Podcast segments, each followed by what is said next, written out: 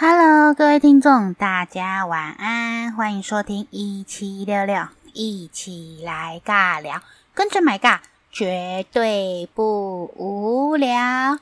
前一阵子呢，买尬的好闺蜜，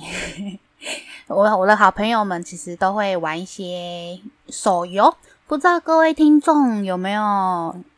也有玩手游的习惯，手游就是那个手机游戏。因为现在 3C 的时代嘛，其实手机现在游戏啊，其实都非常非常的方便。那这时候呢，其实就让My God想起以前，还在My God小时候，就是国小国中的那时候的时期。那时候其实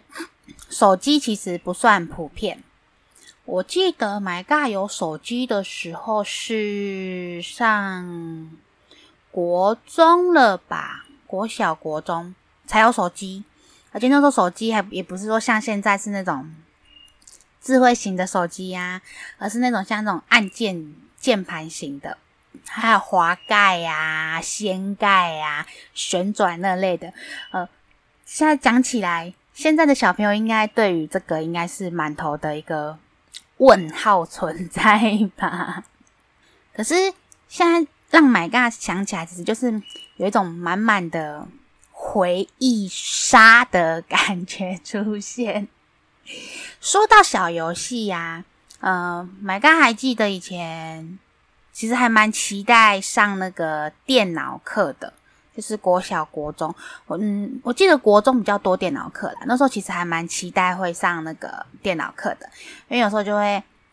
玩那个小游戏，就是课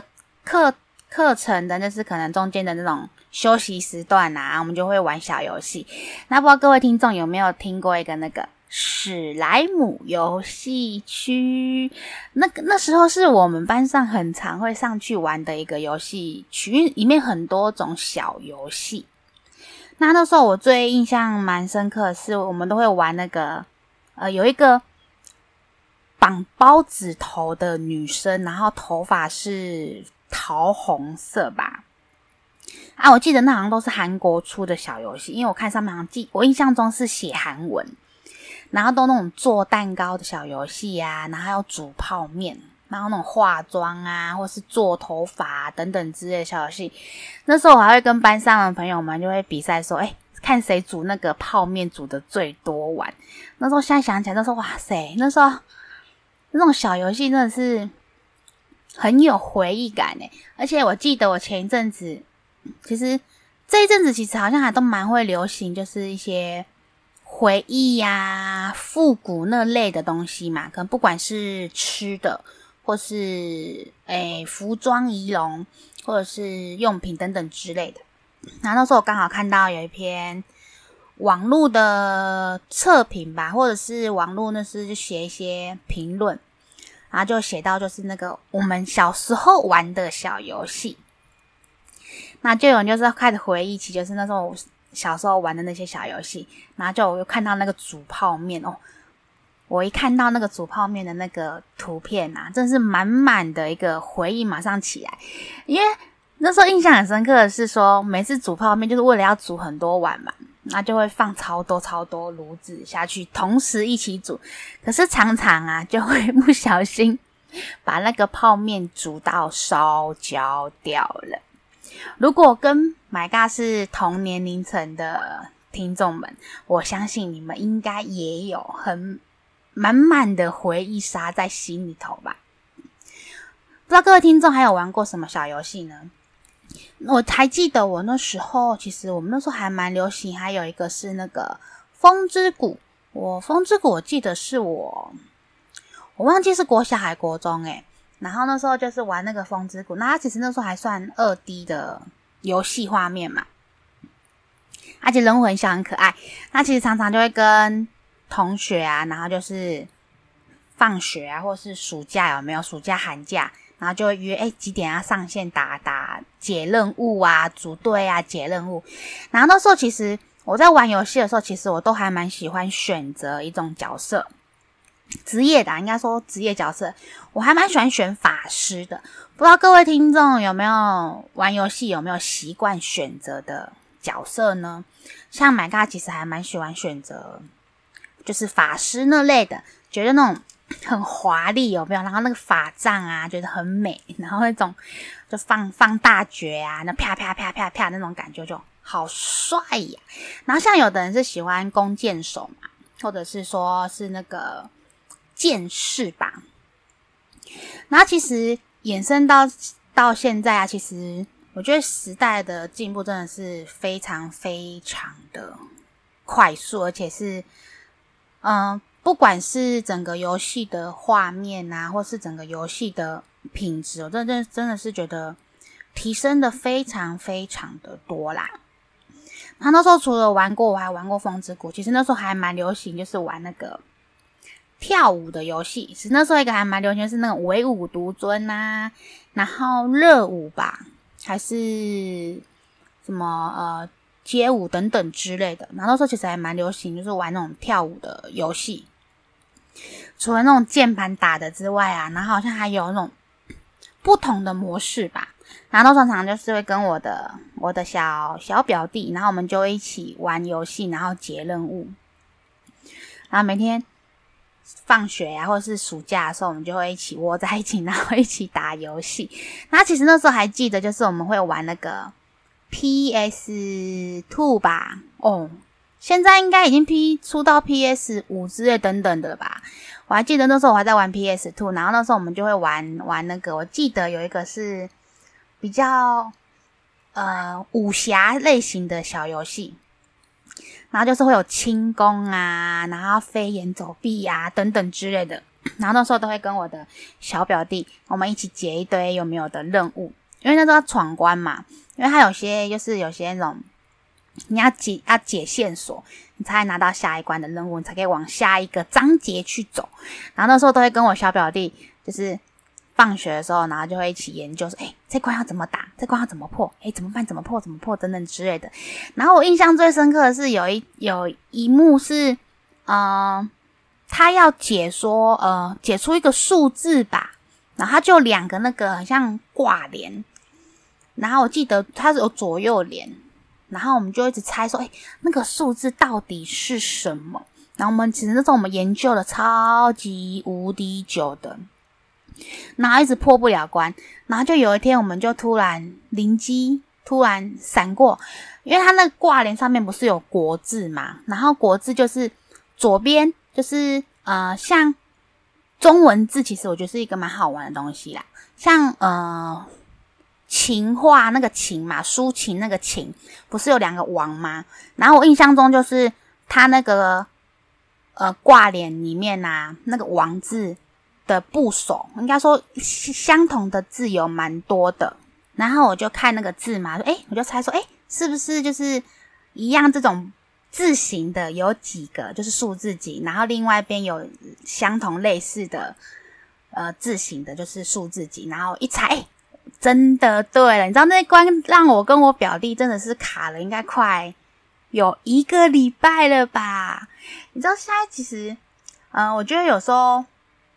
我觉得玩游戏不只说，可能有些家长觉得说小朋友玩游戏可能没有，可能会反对小朋友玩一些游戏嘛。可是我觉得很多游戏其实是蛮可以寓教于乐的。其实有时候可以从中让小朋友去学习说，去观察说这个游戏为什么会这样去呈现。或者是说一些比较解谜型的游戏类型啊，可以让小朋友去让他思考他的逻辑性。所以有时候我现在反想的时候，就可能我对于很多我其实我还蛮喜欢一些解谜型的类型的东西。所以我说有时候是我小时候可能玩一些小游戏会影响我而来的。所以我觉得很多事其实我们不用直接去反对说，我们只看表面说，玩游戏就是不好的。就是我觉得可以跟小朋友约定3章嘛，说，你可能你做好你该做的东西，你要去把它完成，可能作业啊，或是你答应爸爸妈妈要做到的事情，你要完成。然后我们就可以有去换取他可以玩游戏的时间。我就这时候就是让小朋友去训练他说要兑现，就是要对他自己的话去负责，为了他的自己的事去负责任这样子。所以我说有时候觉得在玩游戏这一层块，其实玩游戏对我来讲麦卡其实玩游戏还蛮3分钟热度的。我常常玩游戏玩一玩我觉得会腻的，我觉得不想玩，就是觉得烦，也不说烦啦，就是我玩游戏还蛮容易玩腻的啦。我印象中我玩最久的游戏应该就算是风之谷了吧，小时候玩的那个风之谷，只现在风之谷也有回就是复刻吧，应该算复刻版回来吧。风之谷其实那时候我记得我那时候玩到1转还2转后就其实就没有再玩啦。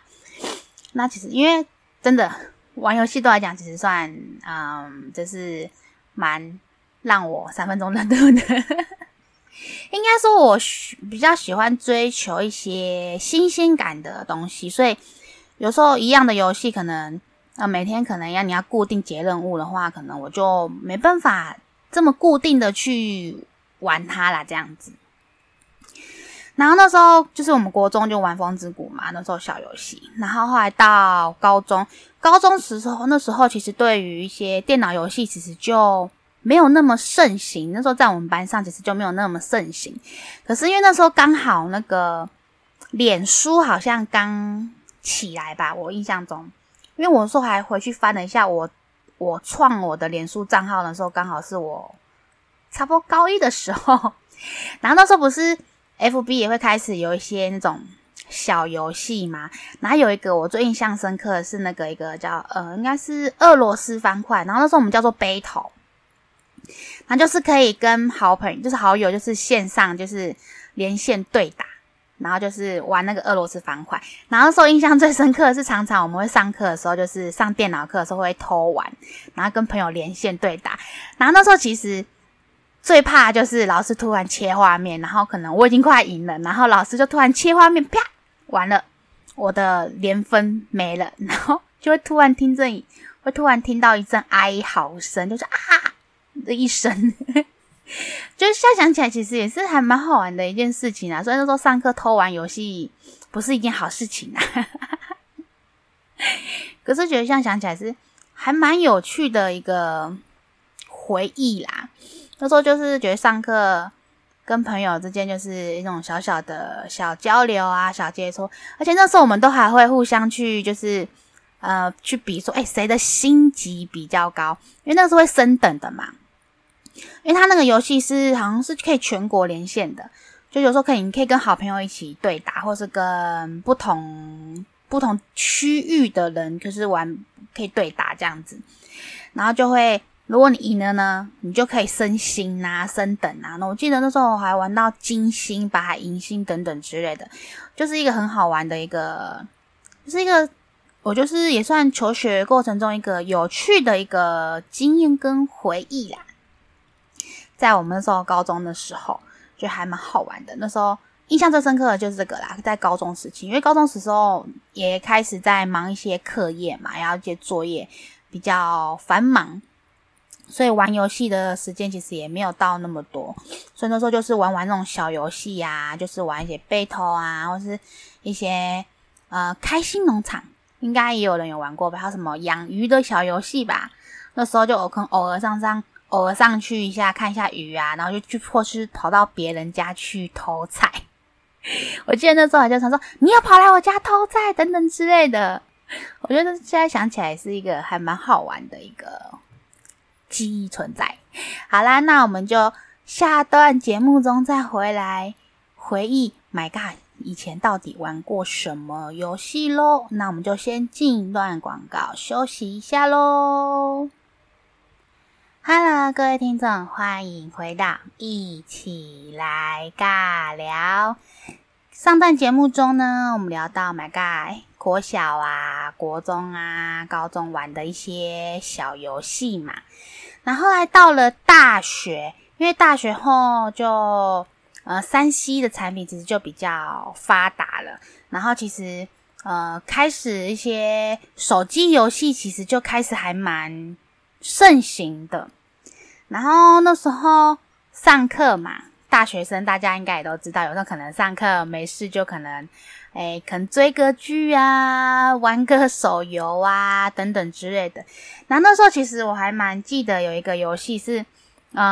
一个叫点僵尸的游戏，它其实就是我记得它有3个轨道还4个轨道之类的，反正就是它会有人物一直下来嘛，所以你要点，然后你不能点错或是空点，啊空点的话等于就是你要重来这样子。然后那时候我们就会开始比赛说谁那个点的那个数量是最多的，然后那时候上课就会开始疯狂的点，然后那时候甚至点到我们会2个人啊，就是可能负责一半，然后开始在点，就是我们一直要刷新那个记录一样。然后讲到这个这个游戏点僵尸游戏，那我突然想到就是前一阵子好像有一个猫咪好像还蛮红的吧，就是也是要看手速，就是手的点击的速度。然后那时候应该说各国好像有在排名那之类的，然后都常常看到那个 Instagram 上面的限时动态，看到我的学生啊或是朋友就会 po 文说他今天点了多少。人生好像不该，我觉得不是无聊，就人生就是有一些这种小小的乐趣存在，然后让我们的生活可以多一点点色彩，我觉得是一件好事啦。虽然说有可能觉得说有人其实也直白的会说这到底有什么好玩的，他就会画一个很大的问号问大家。可是有时候我真的觉得人生有一些这种生活，我觉得是算生活的乐趣，甚至说可能小小的情趣之类的。人生嘛，每天我们为了工作，然后可能每天很辛苦忙，可能忙8个小时，然后甚至有时候可能要加班。那有时候我觉得放松一下，玩个小游戏，我觉得是一件抒压的事情啊。可能很多人会有不一样的抒压管道嘛，可能有人会去按摩啊，然后看一场电影啊，或是吃一顿好吃的。有时候说好吃的，有时候可能不用说是一定要吃大餐之类的，有时候可能只是吃上一碗你自己最喜欢吃的食物，我觉得那都是一件很幸福满满的一件事情。像My God其实自己还蛮喜欢吃热汤面的，然后有时候可能一天辛苦忙了一整天啊，然后很疲惫的身体，然后有时候吃上一碗热热的热汤面，我觉得哇，那是一件人生的幸福大事啊，真的是那种一个瞬间会消除你今天很多的疲劳的一件事情。然后刚刚前面讲到玩那个点僵尸嘛，然后还有一个游戏我还蛮印象深刻，那个游戏也算我玩算最久的游戏了吧。它是一个神奇宝贝的一个养成，可是它里面的神奇宝贝的那个画风全部都是那种大叔型的，所以那时候我们都说那个是大叔版的神奇宝贝。然后就是养成嘛，就是可能你可能每天去点任务，然后会有新的角色出现，然后有新的不一样的画风的那种大叔版的神奇宝贝出现。只那时候它不是说画面很精美，我觉得它就是一个不该说它丑，我觉得它就是它画风的风格，然后让你觉得很有趣。所以那时候就是也跟朋友玩了一阵，就是每天说你那个解到第几个了，就是解锁了几个神奇宝贝，然后那时候就每天就会互相交流等等之类的。我觉得那就是人与人之间的一个交流的一个小小的一个媒介吧，因为我觉得人与人之间其实总是要借由一点点媒介，然后去促成我们之间的一个不管是生活的交流啊，或是工作之间的交流等等之类。因为那时候我那时候还是学生嘛，他就会跟朋友一起玩这个小游戏手游这样子。然后讲到玩游戏嘛，有的人就说玩游戏都是会在花钱，有时候可能是说氪金如果有在玩游戏应该知道说氪金这件事情，有是什么手冲啊等等之类的。然后有人可能觉得说玩游戏就是一定要花钱，那其实我大学那时候有一个我觉得也是蛮特别的经验，可能因为买大学所学的科系的关系嘛，然后我们有一个老师，然后他外面就是有认识就是游戏公司的人，然后那时候就是他们有出了一款新的游戏，然后需要做封测，就是封闭的测验，就是会请很像就是请工读生有没有，然后是去试玩他们的游戏，然后就去看说可能他们哪边会出现 bug 等等之类的。然后那时候的话我们班上就有一群，然后就自愿报名了，想说玩游戏又可以打工赚零用钱，好像也是一件不错的事情。然后说我们就有几个人，我们就一起报名这件事情。然后那时候就是每天就是会固定的时间就约好，我们会固定上线，然后去测每个游戏的关卡。然后会测什么呢？因为其实技能它那些都会给我们满点，就是说会算点满啦，然后装备那些其实都会算蛮高阶的，因为重点是要让我们去测说可能我们放了一些技能，或是我们到了哪一些关卡它会出现一些 bug， 就是可能放了技能可能会出现画面可能会不见，或者是说可能它有些技能那种绚丽的那种画面啊可能会卡卡或是不顺等等之类的。因为其实现在游戏啊真的是画面真的是越出越精致，越来越很细致那种的。像以前我刚刚前面有提到说我们玩那个风之谷有没有，它其实是有点算 2D 的游戏，然后像后来现在出了很多游戏都是 3D 啊，然后甚至就是玩游戏真的是会头晕的有没有，我不知道有些听众可能玩游戏说玩 3D 可能会有点头晕，因为像我有些会玩打电竞的朋友，或是有专门在玩游戏的朋友，然后就会跟我分享他玩一些 3D 的游戏啊，或是玩一些什么什么游戏，他就会跟我分享。然后那时候我觉得大学的时候就是有封测那个游戏，我觉得是一个还蛮特别的经验，而且那个真的是理所当然的说我要上线打游戏，我要打工，我要赚钱我觉得这是一个还蛮好玩的一个经验啦。然后之后也跟我的朋友或是我的学生去分享说以前我玩游戏的时候还去做封测，然后还去赚零用钱，每个人都是一副啊真的假的一副好羡慕我的表情的脸看着我这样子，就是一个还蛮有趣的一个经验啦。有时候我觉得玩游戏不一定说是一件不好的事情，因为我知道台湾其实也蛮多玩电竞的选手真的是很高端，就是也是高级的玩家，也是非常非常的厉害。然后像我知道我自己的高中啊跟大学啊，其实现在也有一些是有电竞相关的一些培训。我觉得不管是什么东西啦，就是任何的事情，我觉得有一个认真的态度啊，一个认真的正向的心态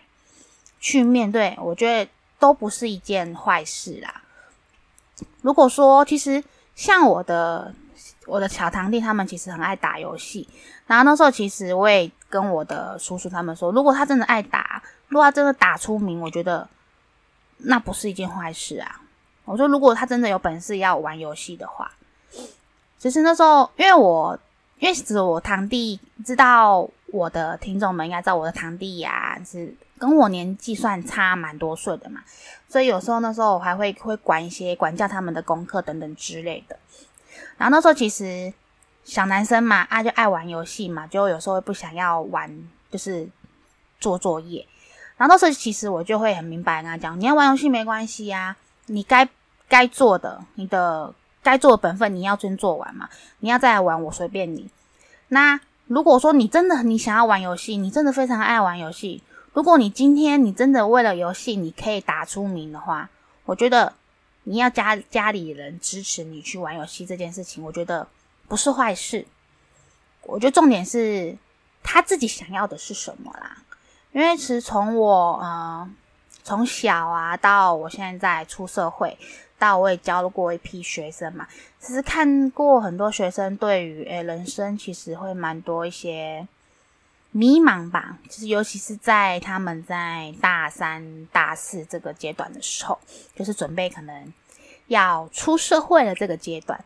对于人生其实会有一些迷茫，不知道自己喜欢的是什么啦，或者是说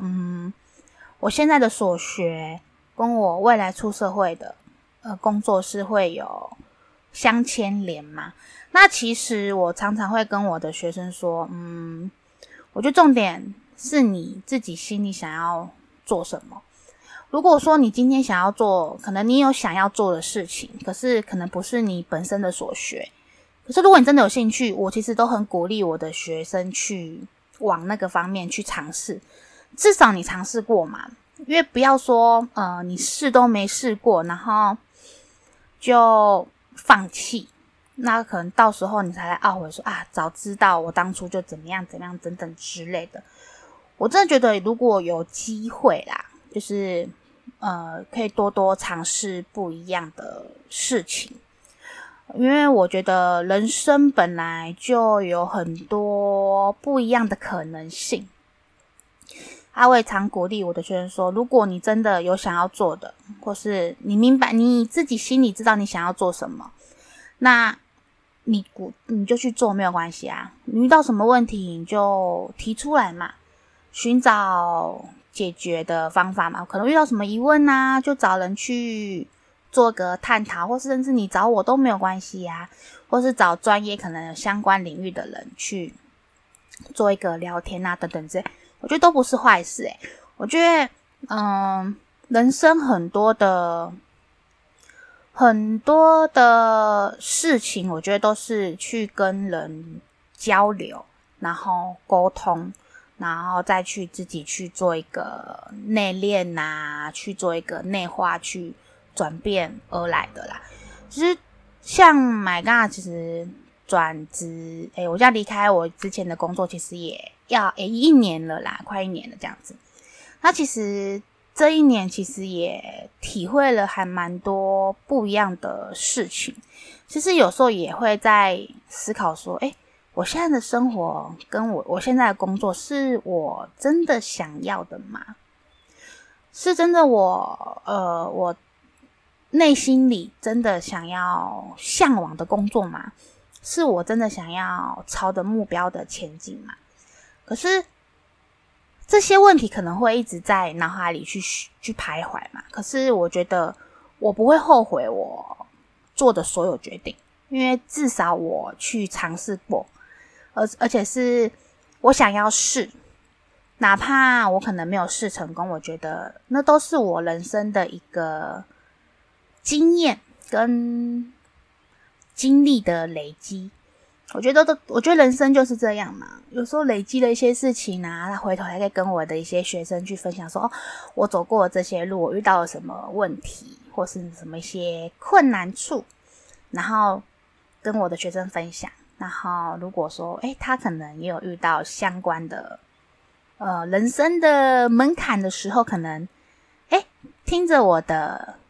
我的经验，我的经历，可能它会有所不一样的改变，然后有所想法。我觉得那对我而言，我觉得就是身为老师或是在教育这条路上，我觉得就是我最大最大的一个支持跟鼓励吧。从玩游戏讲到教育这样子，没关系，我们就下段节目中再回来好好聊聊 My God 到底还玩过什么游戏，玩游戏竟然悟出人生大道理。那我就下段节目中再回来咯。 Hello 各位听众，欢迎回到一起来尬聊。前两段节目中呢，聊到 My God 小时候玩的游戏呀，到大学玩的一些手游游戏。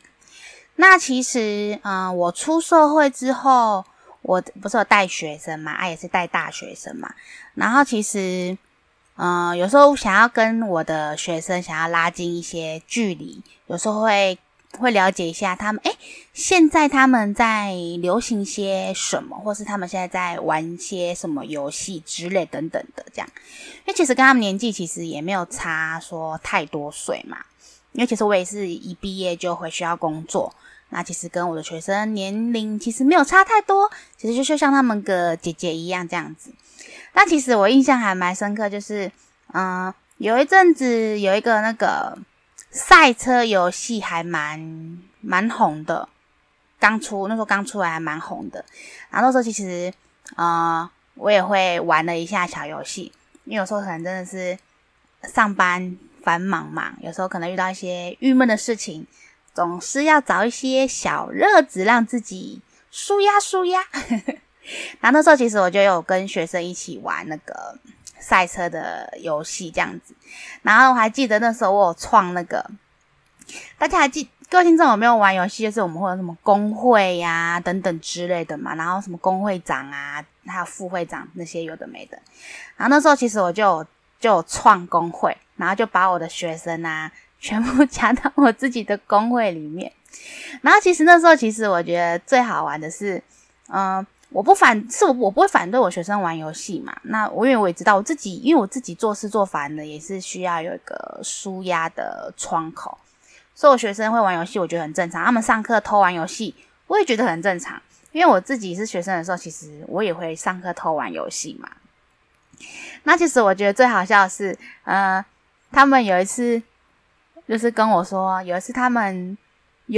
在上课的时候好像就是偷玩游戏，然后因为刚好我空档的时间我就休息一下，我就上线一下，然后他们就突然就是在群组里面说My God 老师上线了，赶快下线，怎样等等之类的。那还有就是他们可能半夜啊可能不睡觉，然后还打游戏啊，可能我刚好我也还没睡，我就上线了一下，然后他们就说My God 老师上线了啦等等之类的。然后隔天他们就会讲给我听，我说哈昨天不睡觉在玩游戏齁等等之类的，然后就会拿这样去跟我学生开个小小的玩笑，然后半夜不睡觉在玩游戏啊有事不做在玩游戏啊怎样什么的之类的，就会小亏我的学生一下。其实也没有说一定，也不是说责备他们啊，就只是小小的跟他们开个小玩笑，因为毕竟人总会遇到一些烦的事情啊，可能一些比较让自己心杂的事情。我觉得玩游戏是一个还蛮抒压的一个窗口啦，因为像现在啊我的好朋友啊，有时候可能有新的游戏出来或是画风觉得还不错的，有时候我们就会一起玩一下。虽然说我常常玩一玩我就不会玩的啦，因为前面也跟大家说过 My God 其实就是玩游戏有点3分钟热度的像前一阵子那个风之谷啊，也是复刻还出了手机版本的，然后其实我也有玩，然后也玩了一下下吧，那也是跟朋友一起玩啦。然后像前一阵子也有出那个跑卡丁车的手机版本的，然后那时候也是我也是创工会，然后加我的学生进来，然后因为那时候因为大家应该知道我们刚常说我自己是3岁5岁的小孩，然后我就把我的工会取成那个什么某某某幼儿园然后我就说快点你们这些全部小屁孩全部进来我的工会幼儿园里面来，觉得就是一个很好玩的一个经验跟经历啦。就觉得有时候跟学生拉近一些距离，然后了解学生现在他们在想些什么，然后在思考些什么，我觉得透过这个层面上，我觉得是跟我的学生其实是算还蛮好去沟通跟接触的。只是就像现在我离开我原本的工作啊，我学生其实他们也都毕业，但是现在还是会联络啊。像有时候可能约个吃饭啊，或是有时候可能要约怎样等等之类的，那也会关心我啊，或是互相彼此关心等等这样子。我觉得那对我来讲就是一个我很大的一个回馈。其实在教育这条路上，我不敢说My God 可能可以带给很多人说可能有多大的理想啊，或是抱负，或是思考跟思维。但我觉得我可以给他们一些我自己人生的一些故事跟分享跟内容。我其实是我还蛮喜欢去跟人分享说我自己的一些经历啦跟经过，不管是我跟人家分享，或是我去听人家说他的故事。其实我很喜欢听故事，也喜欢讲故事，虽然说我常常是听故事比较多的那种人，所以我才会来当广播主持人，来诉说我的一些人生的小小的故事咯。不知道各位听众从我第一集啊到现在听 My God 分享一些我的一些人生的小故事啊，我的生活的小趣事啊等等之类的，不知道各位听众有什么样的想法呢，或是有什么样的感觉呢？对于 My God 就是跟大家分享我的人生的一些小小的小故事，跟生活中的一些有趣的事情，不知道各位听众喜不喜欢呢？因为其实我的节目其实算比较没有一个目标性的主题嘛，其实就是我想到什么我就会想要跟大家聊聊些什么，这事情就很符合我的节目名称，就是一起来尬聊。只像我其他主持人的朋友啊，他有问我说为什么我都可以自己这样子一个人自己这样子一直讲等等之类的。因为像我的其他主持人，他们有些会找人访谈啊访问等等之类的，然后他们就会说我自己一个人讲一个节目，觉得我很厉害我很强。其实我不觉得我没有觉得说这是一件很厉害的事情，因为我很想要跟大家去分享说我的人生的一些故事，跟我遇到的一些可能人生的问题呀、人生的经历啊、经验，可能我的解决方式不一定是最完美啦，或是最好的。可是我觉得，跟大家分享，我觉得也是提供给各位听众一个不一样的思考跟思维。也许我的观点也符合你。然后也刚好可能遇到你，可能最近你遇到了一些问题，也刚好是 My God 有经历过的，然后也跟大家去做个分享，然后也可能你可以拿来做一个受用的感觉。其实我觉得人生啊，遇到真的人生真的是很多事都不在自己的掌握里啦，因为说真的，我这一年转职这样走，一年走下来，其实有很多的想法啦跟思考，其实也会回头去想我离开到底是好还是不好，曾经会想过嘛，然后想说我现在走的这条路到底是不是我想要的，那我现在做的所有事情是真的是我喜欢的吗？有时候会就是在夜深人静的时候，其实会常常会反复的问自己这个问题。因为其实 My God 的个性其实是还蛮就是会想很多啦，我是一个会思考还蛮多的一个人。有时候做事情需要一点点冲动去决定一些事情，可是绝大部分其实我会思考还蛮多事情的，常常就会自己一个人去钻牛角尖，有时候我还蛮常会钻牛角尖的。所以啊，我觉得如果我们人生啊有一个可以诉说的好朋友，可以跟你一起讨论的好朋友，我真的觉得要把握住。因为有时候自己一个人在思考东西的时候，其实有时候会比较会有盲点吧。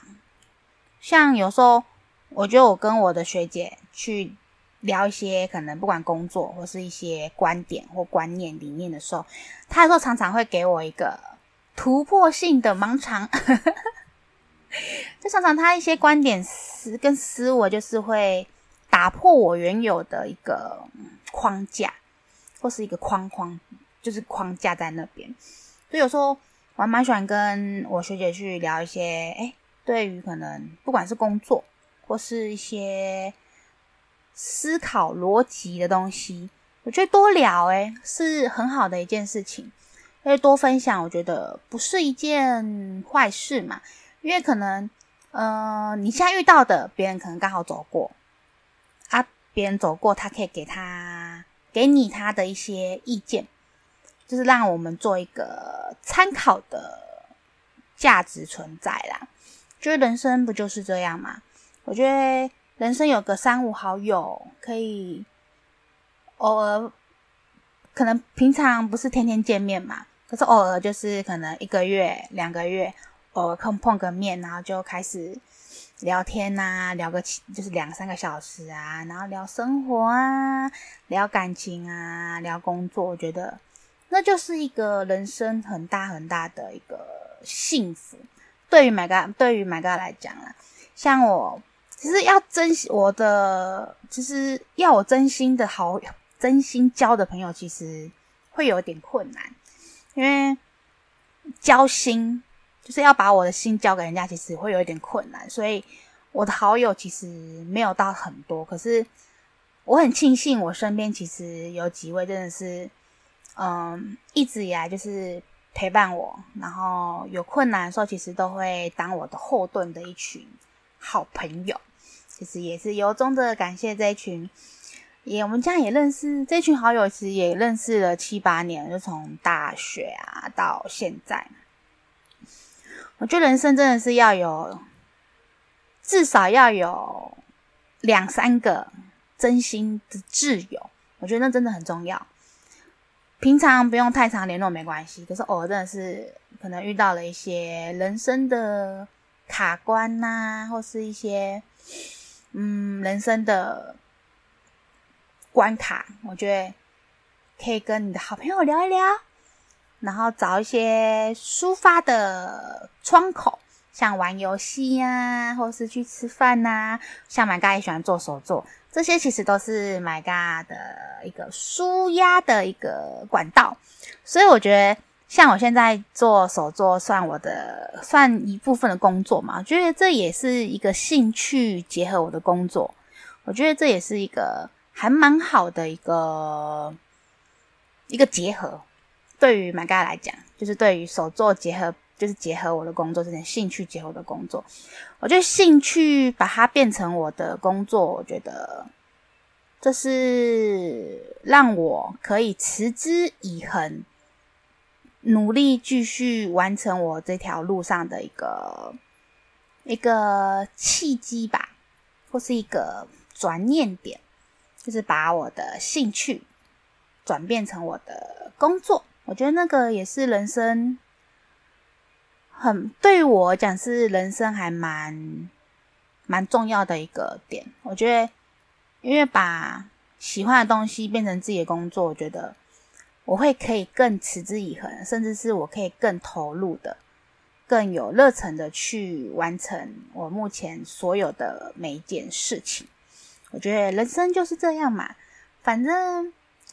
人生也许太多事情不是我们能去掌握啦，或是能规划的，可是我觉得至少我们可以把握住当下，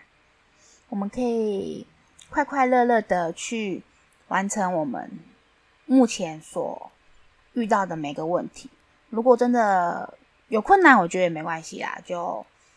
反正一关一关来，我们就一关一关过咯好啦，今天就跟大家先聊到这边啦，那我们就下周再见咯，拜拜！记得每周一晚上9点到10点钟记得收听1766一起来尬聊。